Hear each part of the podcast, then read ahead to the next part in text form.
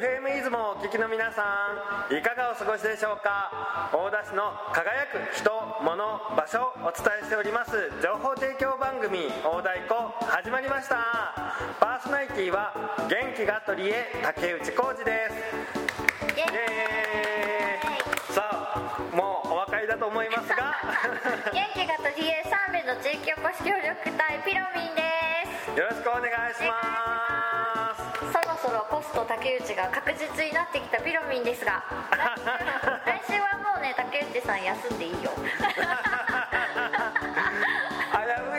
うい。パーソナリティの座が危うい。というわけで今週もピロミンと大太鼓お伝えしてまいります。皆さんお楽しみに。お楽しみに。世界遺産石見銀山の中にあるお宿ゆずり葉歴史や文化をゆっくりと時間をかけて感じ心地よく過ごせる空間があります。割合フリーの館内と木の香りのする客室で落ち着いたひとときをお過ごしください。ご予約問い合わせは世界遺産石見銀山のお宿ゆずり葉まで。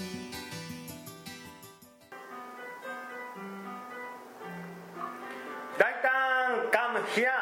こちらのコーナーは I ターン U ターンして大ターンな活躍をしておられる方にお話を伺うコーナーです。今回はイラストレーター兼デザイナーとして活躍中の大畑蘭さんにお話を伺います。よろしくお願いします。お願いします。これこういうタイトルコールあると知らなかったから今ちょっと面白くなっちゃった。すいませんよろしくお願いいたします。よろしくお願いします、はい。そうそう毎回ねタイトルコールから一緒に撮らあせてもらってそうなんですね。るんですようん、言っといてください。あ面白かった。はいよろしくお願いします。はいよろしくお願いします。えっとランさんははい。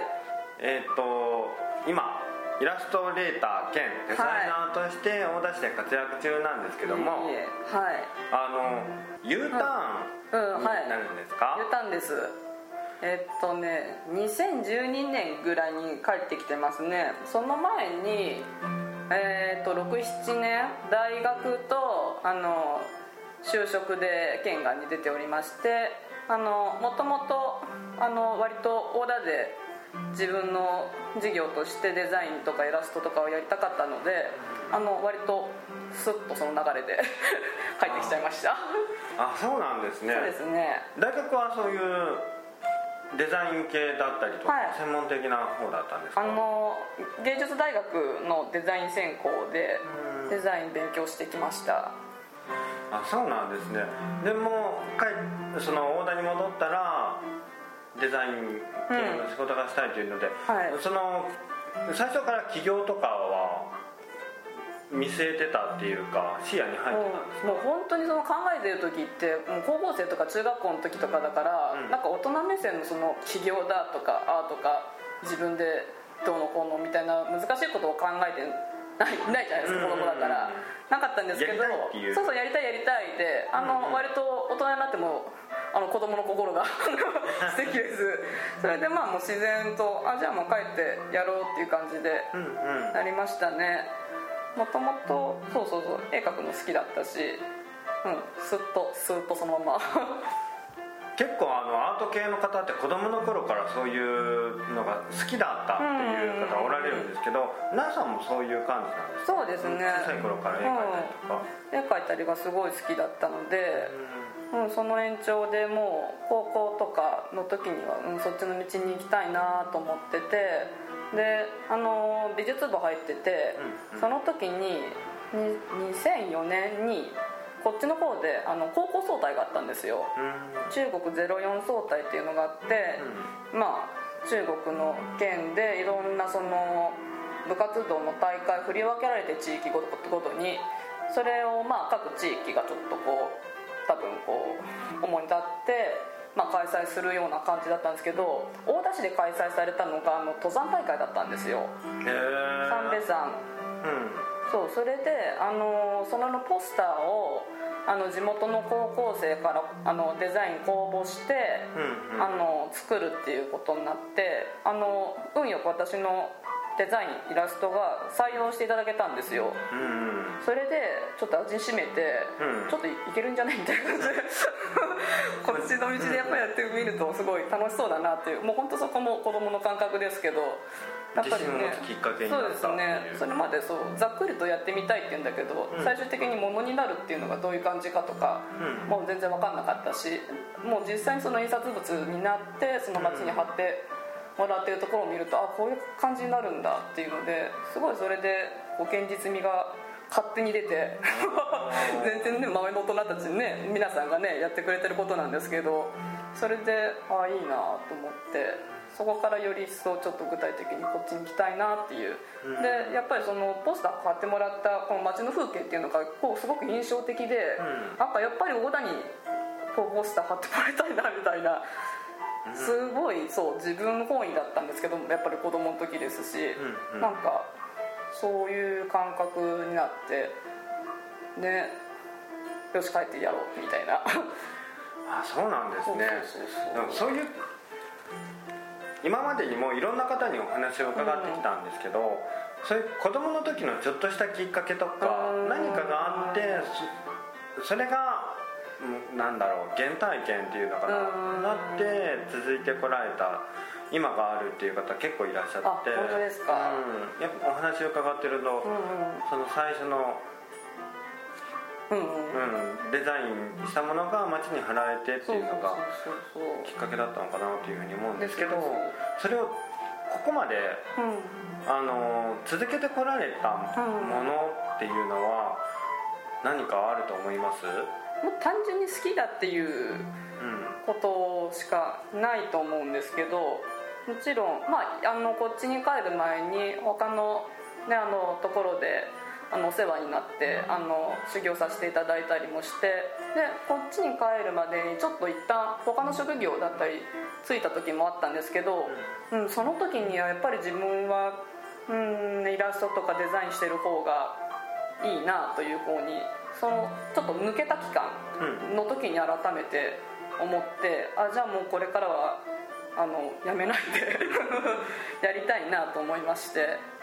そこですごく強く思ったのかな。初めてそのスカッと抜けた時だったんでそれが。ああもうかん完全にそうですね。違うというか離れて。完全に違うところを。へえそうそうそうそう今に思い今にして思うとじゃあ必要な遠回りだった。そうですね。半年ぐらいですけど。思ったより短かった。でもそれだけデザインの自分デザインとかイラストっていうのが自分にとって必要不可欠な部分なんだダメだと思って。あもう本当生活の上でも水とか食料とかそんな感じですね。ああないと生きていけない。そうやっぱりあった方がこう気持ち的な部分でねみずみずしくいられるっていうのはねうん。感じましたねその時に。あなるほどね。だっけうん今でもしんどくなった時はその時が一番ね思い出されますね。ああ抜けるとでも難しいぞっていうふうに。そうそうそうそうそう。ですね。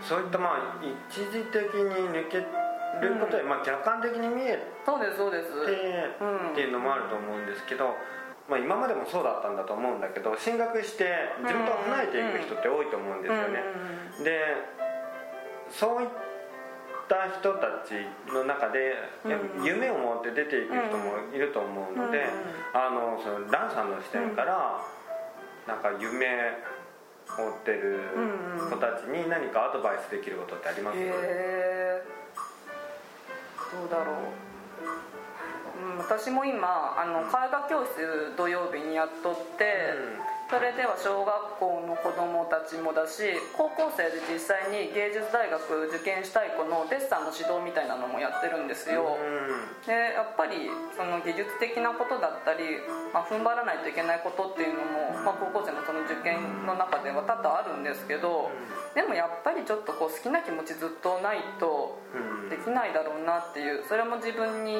言えたことでしたし、うん。もう一回こっちにねその一回ちょっと他のところに振ったけど帰ってきたっていうのもやっぱり好きだっていう気持ちがあったからかなとも思うから。あのしんどいことも結局のとこ楽しいことにつながるっていうこともあるじゃないですか、うんうん。なんか努力とか練習とかねうん。しんどいけど後それも、そうそうそう、うん。あのそれが達成感にもつながるし、うん、やっぱりそこら辺の気持ちのコントロールみたいなところはやっぱり必要なのかなっていう長く続けるっていうことでは、まあ、私も別にまだそんなねもう60歳50歳になっても現あの現役でされてる先輩方いらっしゃるような職業だから、うん。何を言うとるかねって感じかもしれんけど、うん、今の時点で私は今そう思うかな。今お話にあった中でその絵画教室とかあるいうお話があったんですけど、えっとまあ、イラストレーターやデザイナー以外のお仕事もされてるんですよね。えっとえっとそのまあその一つがまた絵画教室っていうことだと思うんですけど、他にも何か取り組んでおられることってあるんですか？絵画教室とそれと事務所の一角ちょっと他のスペースもお借りしてあの自分のグッズだったりあの県外の友達作家の作家さんのあの作品だったりアクセサリーとかこう販売につながるようなものを集めたようなあのギャラリー兼ショップみたいなスペースもちょっと運営させていただいてて、うんうん。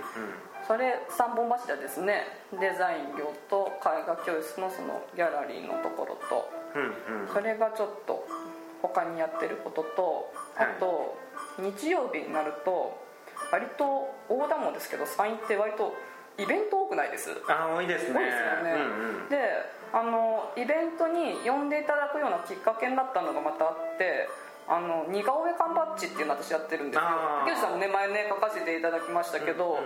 その場あの似顔絵描いてその場で直径7センチぐらいあるこの缶バッジに加工して差し上げるっていうあのサービスなんですけどそれも本当毎週末日曜日いろんなところ行ってやらせていただいてますこれも楽しくって。結構ね缶バッジのブース人がいっぱい集まっていて、うん。あ子供が結構楽しんでるのが印象的だったんですけど。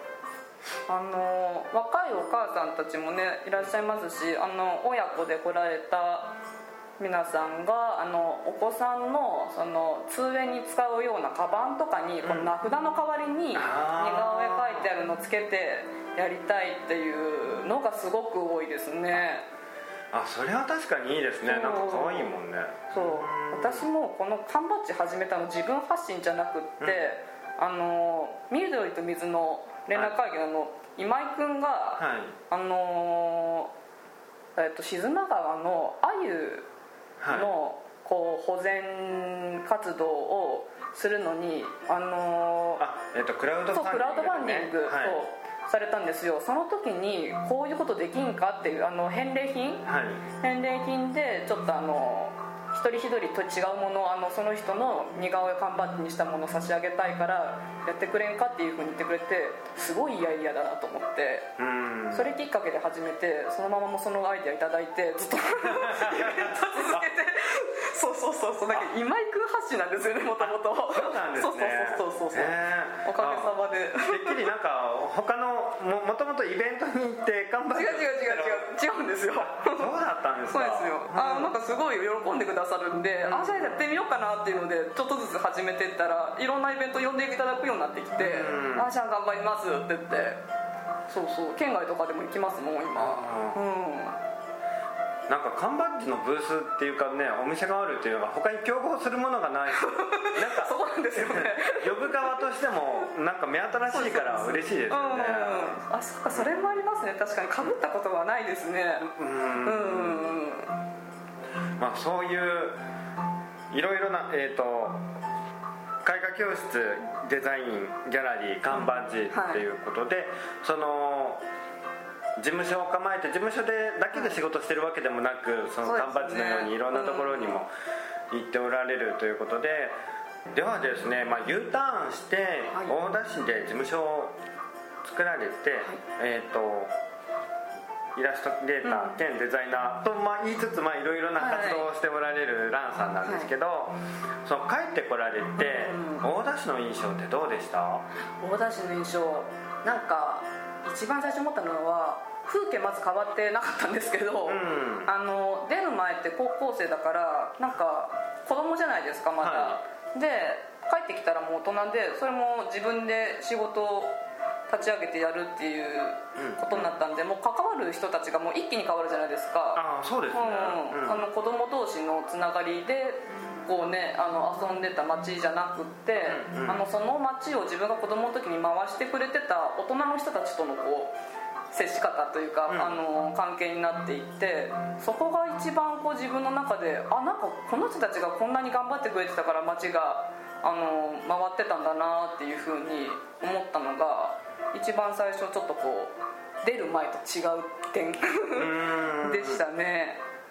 そう。何々ちゃんのお父さんがここら辺の商店会のなんかこうまとめ役やってくれててああのお祭りはこの人たちがやってきとるけんあの毎年ちゃんとこの夏祭りはできてたんだとかあここの会社の人たちもあそうか同級生の何々ちゃんのお父さんが頑張ってやってくれてとかなんかいろいろとうんなんか自分が全然子供の時に知らないとこでこんなに人がね大人の人たち頑張ってくれてたんだなと思って、うん。でだけど自分が今度こっち側に来ないけんわとうん。思いましたねるほどね、その見えてるものが同じなんだけどあのより深いところが分かってきたっていうか。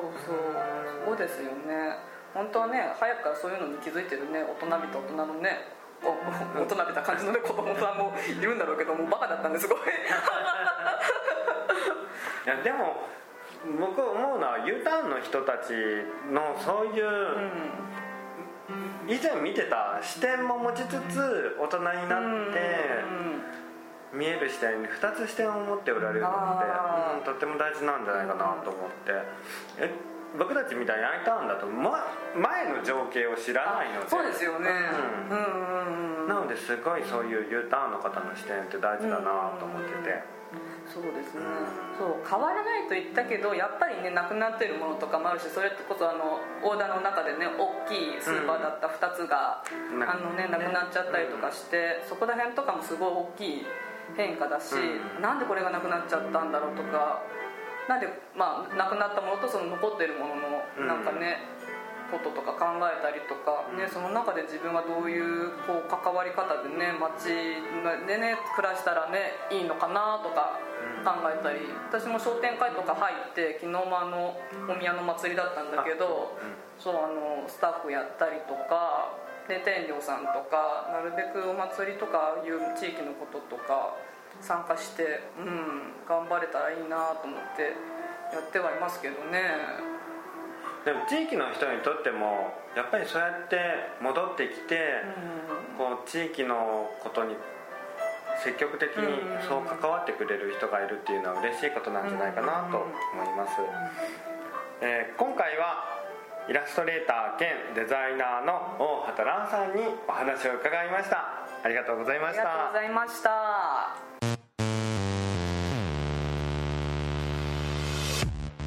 おー大プッシュ。こちらのコーナーは私竹内が個人的に超大プッシュしたいものをご紹介するコーナーですイエーイ えー今回のゲストは先ほどのコーナーから引き続きまして大畑蘭さんにお願いいたしまよろしくお願いします。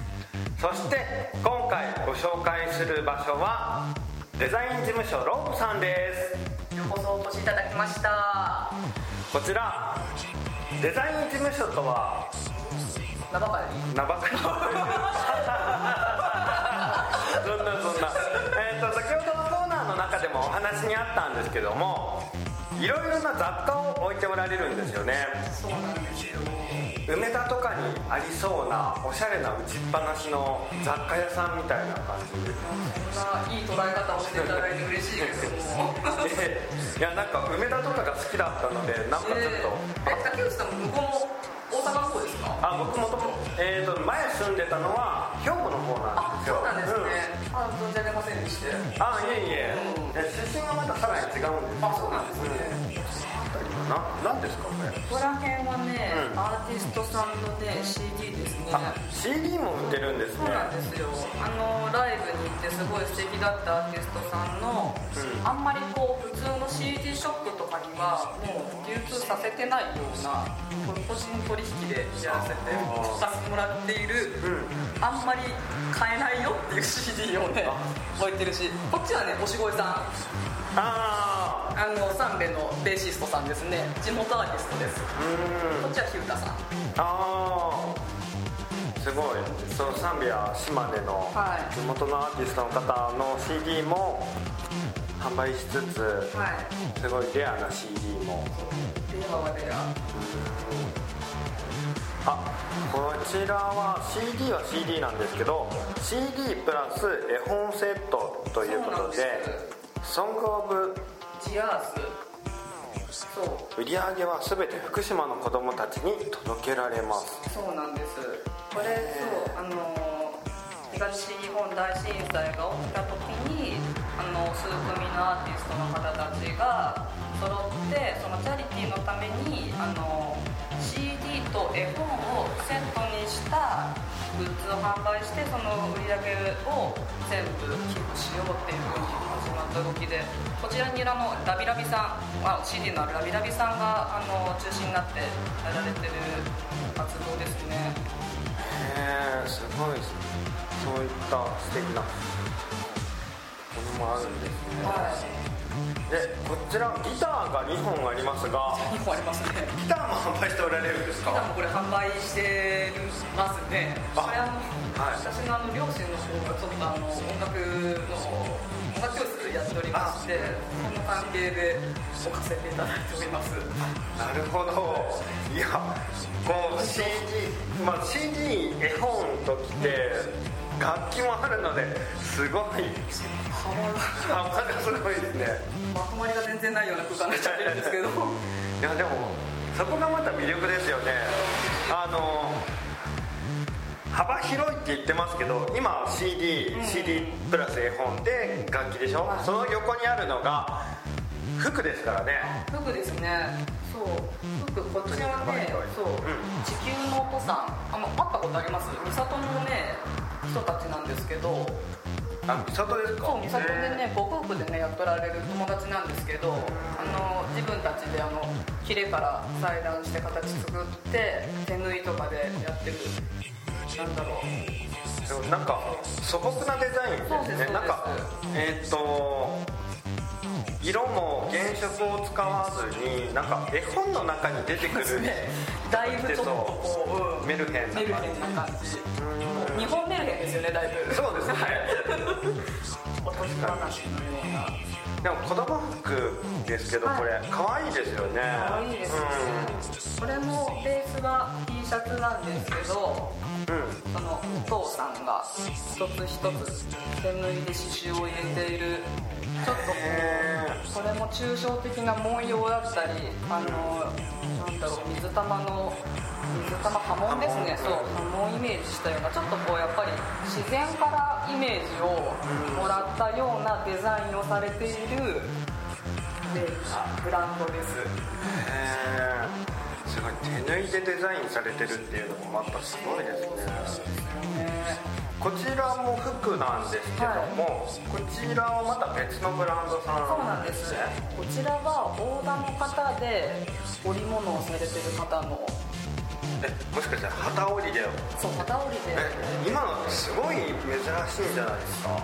だから糸からこう折ってそう布を作ってそれをまた裁断して縫ったりとか多分もう織りながらそのまま形が出来上がってるようなのがあるんじゃないかな。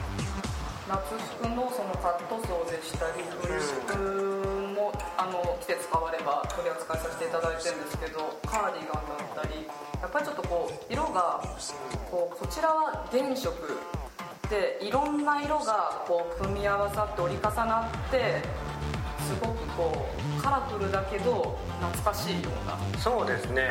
あの原色使ってるけど全然派手ではないのであのどっちかというと普段使ってても違和感ないしでもなんかどっか外に行く時に着ていくとちょっと人の目を引くおしゃれさのある。いわゆるこっちシャツとかジーパンとかじゃなくて、うん。やっぱりちょっと日本の手仕事工芸があの現代まで来てるようなブランドになりますう確かいいですかんあちょっとねそうかもしれない。あこっちはデニムですね。デニムです。ちょっと打って変わってなんか現代的なデザインのものがそうなんです。うん。岡山のメーカーのあのブランドなんですけど。岡山あれですもんね。デニム発祥の地。そうですそうです。岡山デニム。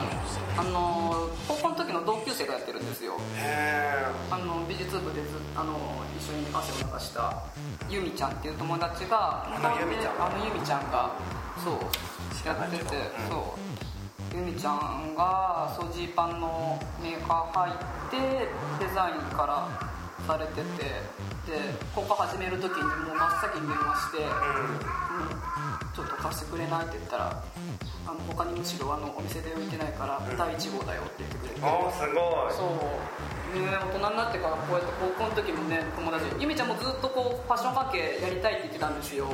それでお互いねやっぱ道それずにやってこれて大人になってからこうやって一緒にやれるのはめちゃめちゃ嬉しかったですね。そうですね。そういうのってなかなかないですよね。いや嬉しかったですね。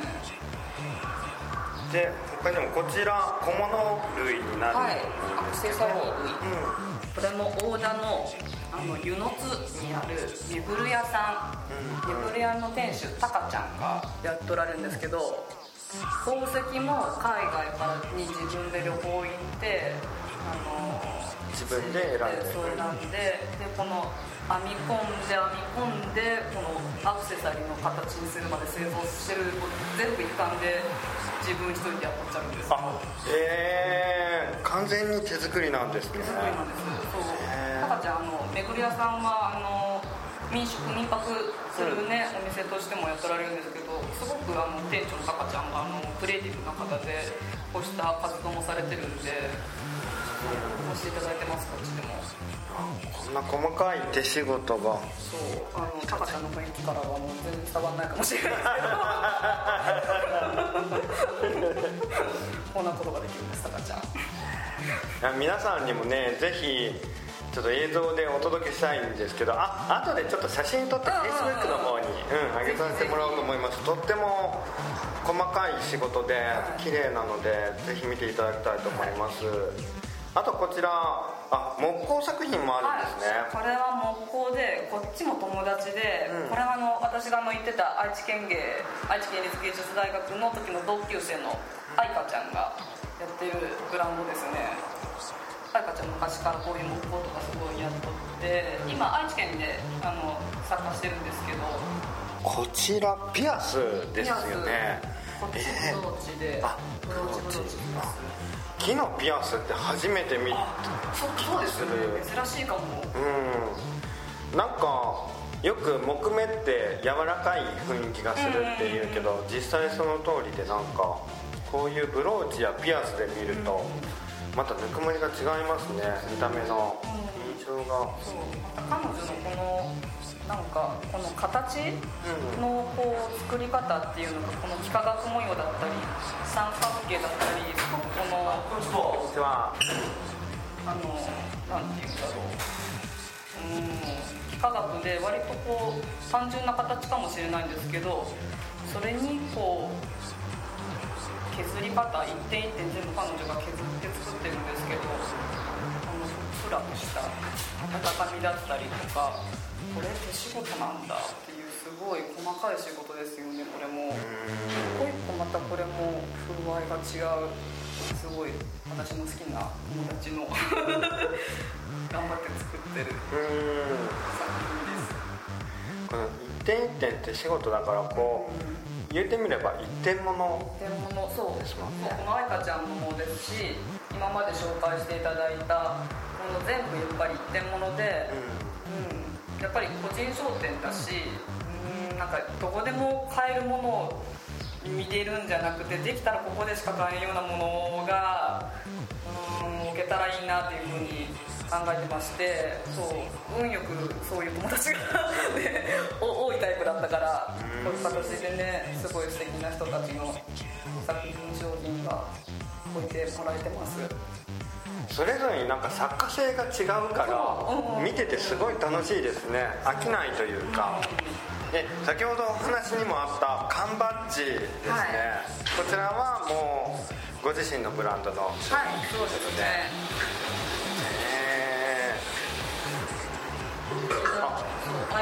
スだったりカレンダーだったり、うんうんあの普段のやっぱりデザインの仕事広告関係だったり CM だったりっていうあのクライアントさんからこう書いてってそのご依頼いただいてそれにお答えする形であの書いたり制作したりっていうことがやっぱり主だってくるんですけどちょっと自分の感性で自分のグッズ作ってみたいなと思ってうんお店ができる時にちょっとやってみようと思ってもう完全に自分のもう趣味で自分のセンスで作っていってる商品がこのものですね。ー。そうえっ、ー、とこちら。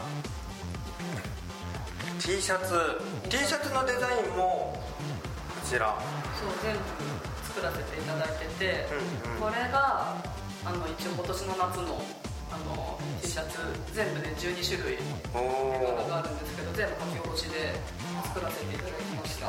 デザインがなんか独特というか あれですよね。一つは今僕の目の前にあるのはあの多分男の子かな？なんか顔があってその横であの UFO に吸い込まれていくテントとかワンちゃんとかいろんなものがあるっていう絵があってな確かに夏っぽい。け どそこかなんかちょっとねこう私はね不思議なボーイスカウトに入ってたからあキャンプ夏多かったんで。あそうなんですね。そうそうそうそうそう。なんかちょっとこういうキャンプってすごい、うん。うん不思議なことも起こるじゃないですか、うん。ちょっと非日常で。ここまでのこと起きたら最高だなと思って。夏の T シャツで夏の絵柄連れ去られていくテントみたいな絵っていやすごい発想だなと思って。めっちゃ面白い。それは。こちらなんかどちらかというとさっきのはコミカルな感じだったのがデザイン性が強くなって。そうですね。これはあのこれも友達リクエストがあって自転車やってる友達がいるんですけど、あの自転車テーマにした T シャツ作れんかっていうふうに言ってもらって、でこれあのガレージの壁にあの自転車のパーツがこうレイアウトされてて「I will go cycling tomorrow」ってこう書いてあるんですけどあのなんかサイクリングに行く前日にこの自転車組み立ててるような風景。ああすごいワクワクするところですね。そうそうそうそう準備段階が一番楽しいっていうような。そういうようなちょっとこう風景のいろんなアプローチで書いたんですけどなんかそれこそコミカルなのもあればそう。ちょっとワンポイントでさりげないおしゃれなものもあったり。そう。ワンポイントのものはやっぱりちょっとこう、うん、ひねりがあるような。なんとちょっと自分でもちょっとこう説明がしづらいんですけどこれは犬ですね。犬で、うん、顔ね上がから見ても下から見てもそう反転させても犬の顔があるっていうようなうんちょっと幾何学的なのとうんちょっとこう犬とか動物とか生々しいものを合わせたような感じのが作りたいなと思って。えーなんかパッと見は可愛いんですけどなんか文字のようにも見えるし何かこう何かその絵を見デザインを見ていろいろ考えるっていうか不思議なデザインですね。嬉しいです。なんかこうパッと見可愛いじっと見キモいみたいな感じで。できたらいいなと思って。あそんないですうん。あなんかねそう。ああれ描いてるんだなっていうのがねうん。分かるようなモチーフではあると思うんですけどあれでもなんかちょっと様子おかしいぞっていうような。ーう大人のサイズとこっち子供サイズ作ってます。お子さんサイズが1 2 0センチのもので年長さんとか1年生さん。が目安に目なってるんですね。はい、サイズですね。う大人のデザインと同様のものがちっちゃい可愛い T シャツにプリントされています。これお子さん着るとまたちょっと大人が着るのとまたちょっと違って。そうですね。シュールさ増しますよね。でもこういうこう先ほどねお話にあったワンポイントのものはちょっとお子さんのサイズで見るとより可愛く見えますね。そうおっしゃっていただけるとなんかこの個人的には子供さんの服にこう「ハグミン」って書いてあるのがこれをなんか見て親御さんが子供さんをハグしてあげるシーンを想像するとちょっと微笑ましいな。竹内さんすごい優しい想像。いいいやですね。そうこれムササビだと思う方がこうパッと飛んできて、その中に「ハグミ」って書いてあるっていう。ねこのそうマタタビかムスマササビじゃないよ。え？ああムササビあ違う ムササビ？ああ間違えた。ムササビとかモボンガのように見えるけどなんかその動物を選んだっていうのがまたあいいですね。可愛いそうなんか「ハグミ」っていうそのメッセージを書いた T シャツが最初作りたかって、でもただ単に「ハグミ」って書いた T シャツありそうだなってたくさんあるだろうなと思って、うんこう手を広げてこう私をちょっとこうハグしてくださいっていうようなポーズするような動物ってなんだろうと思ってそのムササビがバッとあ思いついてるなそう。へー。全部をこうね広げて飛んでくる、うん。あの情景が出てきてあこれなんかムササビのお腹に書いちゃろうっていうようなもう本当ハンギな。へ発想なんですけど。ーなんか面白いさらに面白いのがそのそのムササビなりなんなりがバッと広げてるお前の方がハグしてくるんじゃん。ハグ言うですね。そうなんかそういうところのツッコミの残し具合が面白い。あ本当ですね。えなんか狙ってるのかなと思って、うん。こうねこうちょっとおねだりおねだりしてる感じで。先週までこの T シャツを持って作品今まで描いた絵とかも持って夜中の方であの個展させていただいたんですけど、そうそこでもすごく T シャツ気に入っていただいてだいぶ買い上げ届きましたので、それでオーダー戻ってきてよしじゃあ今度自分の店舗で。そうこうしてるうちに竹内さん今日いらっしゃって あじゃあいいタイミングでお邪魔したんですそうそねこまでスカスカだったからよかったよかった。このプリントも全部あのオーダーの業者さんにしてもらってるんですよ。高橋庄司さんって言って、うん。あの私の先輩がやっていらっしゃるところなんですけど、うん。そう全部オーダーでしてきてますねなんか地元のその企業さんと協力して商品を作っていくっていうのもいいところですよね。なるべくやっぱり知り合いに頼みたいですしね。うん。そこでまた新たなつながりがねできて広がっていくと。いいですもん。ね冒頭で打ちっぱなしの雑貨屋さんみたいな感じっていう風に紹介させてもらったんですけどもこれデザインはご自分でなさったんですか？あそうですね。あの事務所の方とショップの方を自分でデザインしてあの地元の大工さんとも君と一緒にやってこの打ちっぱなしのこの、えー、と漆喰なんですけど漆喰をこれ塗る作業は DIY で私も含めてなんですけどあの緑と水の連絡会議っていうあの NPO あるんですけどそちらにあの海外からの留学生いらっしゃるんですよね。そこの留学生の方と一緒に塗りました。ここら辺はロシアの方から塗ってここら辺はベトナムの国際色すごいワールドワイドな作業。がすごい楽しかったですねえこのね空間としてはごく限られたスペースなんですけどあのそんなに実際広くないスペースなんですけどうん。その空間にいろんな国の方がおられて一緒に作業しておられた。本当に寒い時期なのにみんなすごい頑張っていただいてへそれでですね。あちなみにすいません。はい。個人的に気になったんですけどこちら原画ですか？これはあのシルクスクリーンプリントです。あなるほど、はい。飾るって言っても飾りすぎないっていうかなんかねうるさくないのがいいですね、余白は持つようにしようと思うん、うんってて、そう。なんか性格的に私結構持っちゃういろいろと置いちゃうタイプなんですけど主人が増やすぎちゃいます、あそこは旦那さんがセーブしてくれてるんですね。わかりました。へー。あそうなんだあと個人的あえっとねこっち気になってるのがこの共同制作作品作品名「鬼の壁」というはい。プレートがあって あのいろいろな鬼の顔がか壁一面にぎっしりは貼られてるんですけどどれもこれも可愛いですよね。これってどういったものなんですか？これは絵画教室の子供たちがあの作ってくれた作品です。あの大田では年2回春分の日秋分の日にあの日が市天領さんって呼ばれあ天領さんじゃない。あの中日さんって言われてるあの祭りがあるんです。あの私たちのこのあの店舗も面している商店街が全部保護店になって露天商がバーッと並ぶもう大田で一番こう人口密度が上がる。2日間があって、その時にうちの絵画教室のあの展示会しようってことでうん。始まって、この間の春の中日の時に初めてやったんですよ。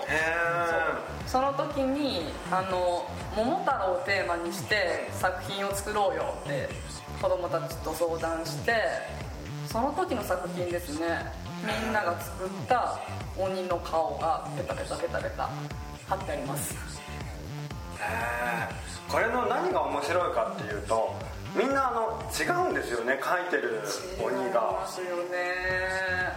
あそうか。なんか人間それだけ集まればそれだけ違う発想が集まるんだなっていうのをこの壁で表されてるっていうかあのもちろんね絵がそれぞれ違うっていうのもあるんですけどそのはっつけてあったりその糸を使ってあったり紐を使ってあったり、なんか表現方法がまた違ってたりとかして、はい。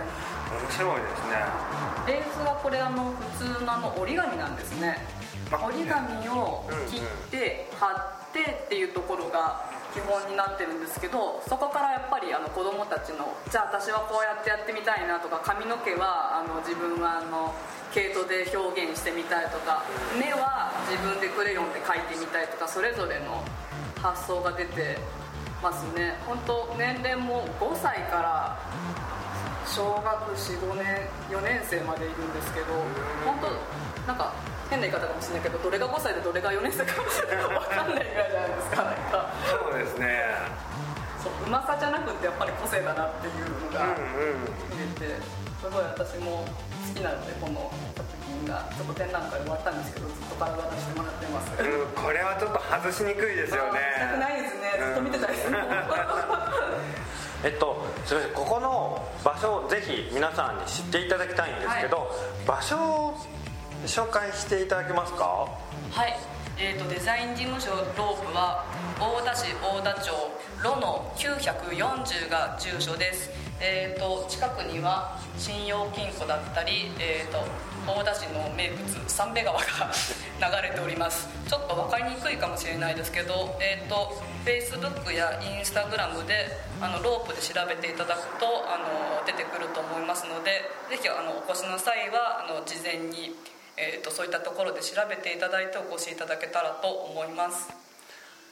ロープさんは、えー検索される際、えー ROPE ですね。はい。はい。でこちら、えー、と営業日なんですけども。営業日が基本的にあのー大体空いています。大体空いているっていうところです。あじゃああの基本的に来ていただくと大体いるけれどもあのどうしても確実に商品を買いたい場合は事前にその一報いただいた方がそうですね。はい。デザイン事務所兼雑貨などなど、うん。アパレル商品もありいろいろなもののある、えーロープさんにお邪魔いたしました。今日は本当にありがとうございました。ありがとうございました大太鼓お別れの時間が近づいてまいりました。やだー。やだだんだん感情がこもるようになってきたような。ーだよね。ちょっと上手になってきたかな。そんなピロミンと竹内で今回もお送りしてまいりましたが今月は結構三名情報をいろいろお伝えしてこれたんじゃないかなと思います。でえっ、と9月も三名ってイベントが目白押しなんですよね。そうです。9月はもう今募集が始まってるんですけど米作り体験ツアーっていうツアーがあってその稲刈りうん。が9月の22日でそれが宿泊のコースと、まあ、日帰りのコースとどっちもあって日帰りだと9月22日だけ。で宿泊だと9月22と23で。で翌日は三部の10割そばうん。100%そば粉のそば打ち体験ができる。おしかもおそれを教えてくれるのがあの千両庵の職人さんが教えてくれるっていうめっちゃ豪華メニューが。すごい。プロから学ぶそうそうそうそば打ちそう体験。千両庵の職人さんからは私も地域おこし協力隊になってすぐからうんそば打ちを教えていただいてて、結構ねすごいね丁寧に教えてくれて多分みんなね上手に打てると思うんでうん。ぜひ9月の10日まで募集しているのでもう早い者勝ちです。ぜひぜひ応募してほしいです。はい。でこれがあのーその稲刈り体験っていうのも毎回すごい応募があるんだよね。そうなの。定員がね45名ぐらいなんだけど、ん。80人とか来たりとかそうそう。で稲刈りの後は三べのその食材を使って、すっごい豪華なバイキングがあってなんかいいんですかこんなに食べてぐらいの。でその中で私も所属している三べ女子会うん。の、えっと、お料理を出したり。で地元の婦人会の方とかで、ね、美味しいお料理がもうお腹いっぱいになるまで食べれるんでぜひぜひすごい内容盛りだくさん、でも本当にそれで毎回リピーターの人もいるぐらい人気のイベントなんだよね。でそうまた新規の人にも来てほしいけど本当にリピーターで埋まっちゃうみたいな。うん。皆さんもなんか稲刈りえーって思う方もいるかもしれないしえやってやったことないからやってみたいっていう人もいるかもしれないしなんかどちらの方もね、応募してもらうとそれはそれでなんか新しい発見があって楽しいと思うので。稲刈りもね本当に三部の麓のすごい景色のいいところでやるからまたなんかいつもと違う気分でうん。できます、そうぜひぜひ。はい。来てくださはいあとなんかねいっぱいねあったんですけどね何だったかな、まああんまり今言うとねそうだね。あの9月入ってからお伝えしないとそうだね。ちょっと忘れちゃうかもしれないので、う確かに。うん、ということで、はい、ぜひお願いしま はい。す。というわけで、三部地域おこし協力隊の河野ひろみさんと竹内が大太鼓お伝えしてまいりました。皆さんありがとうござい。ますまたね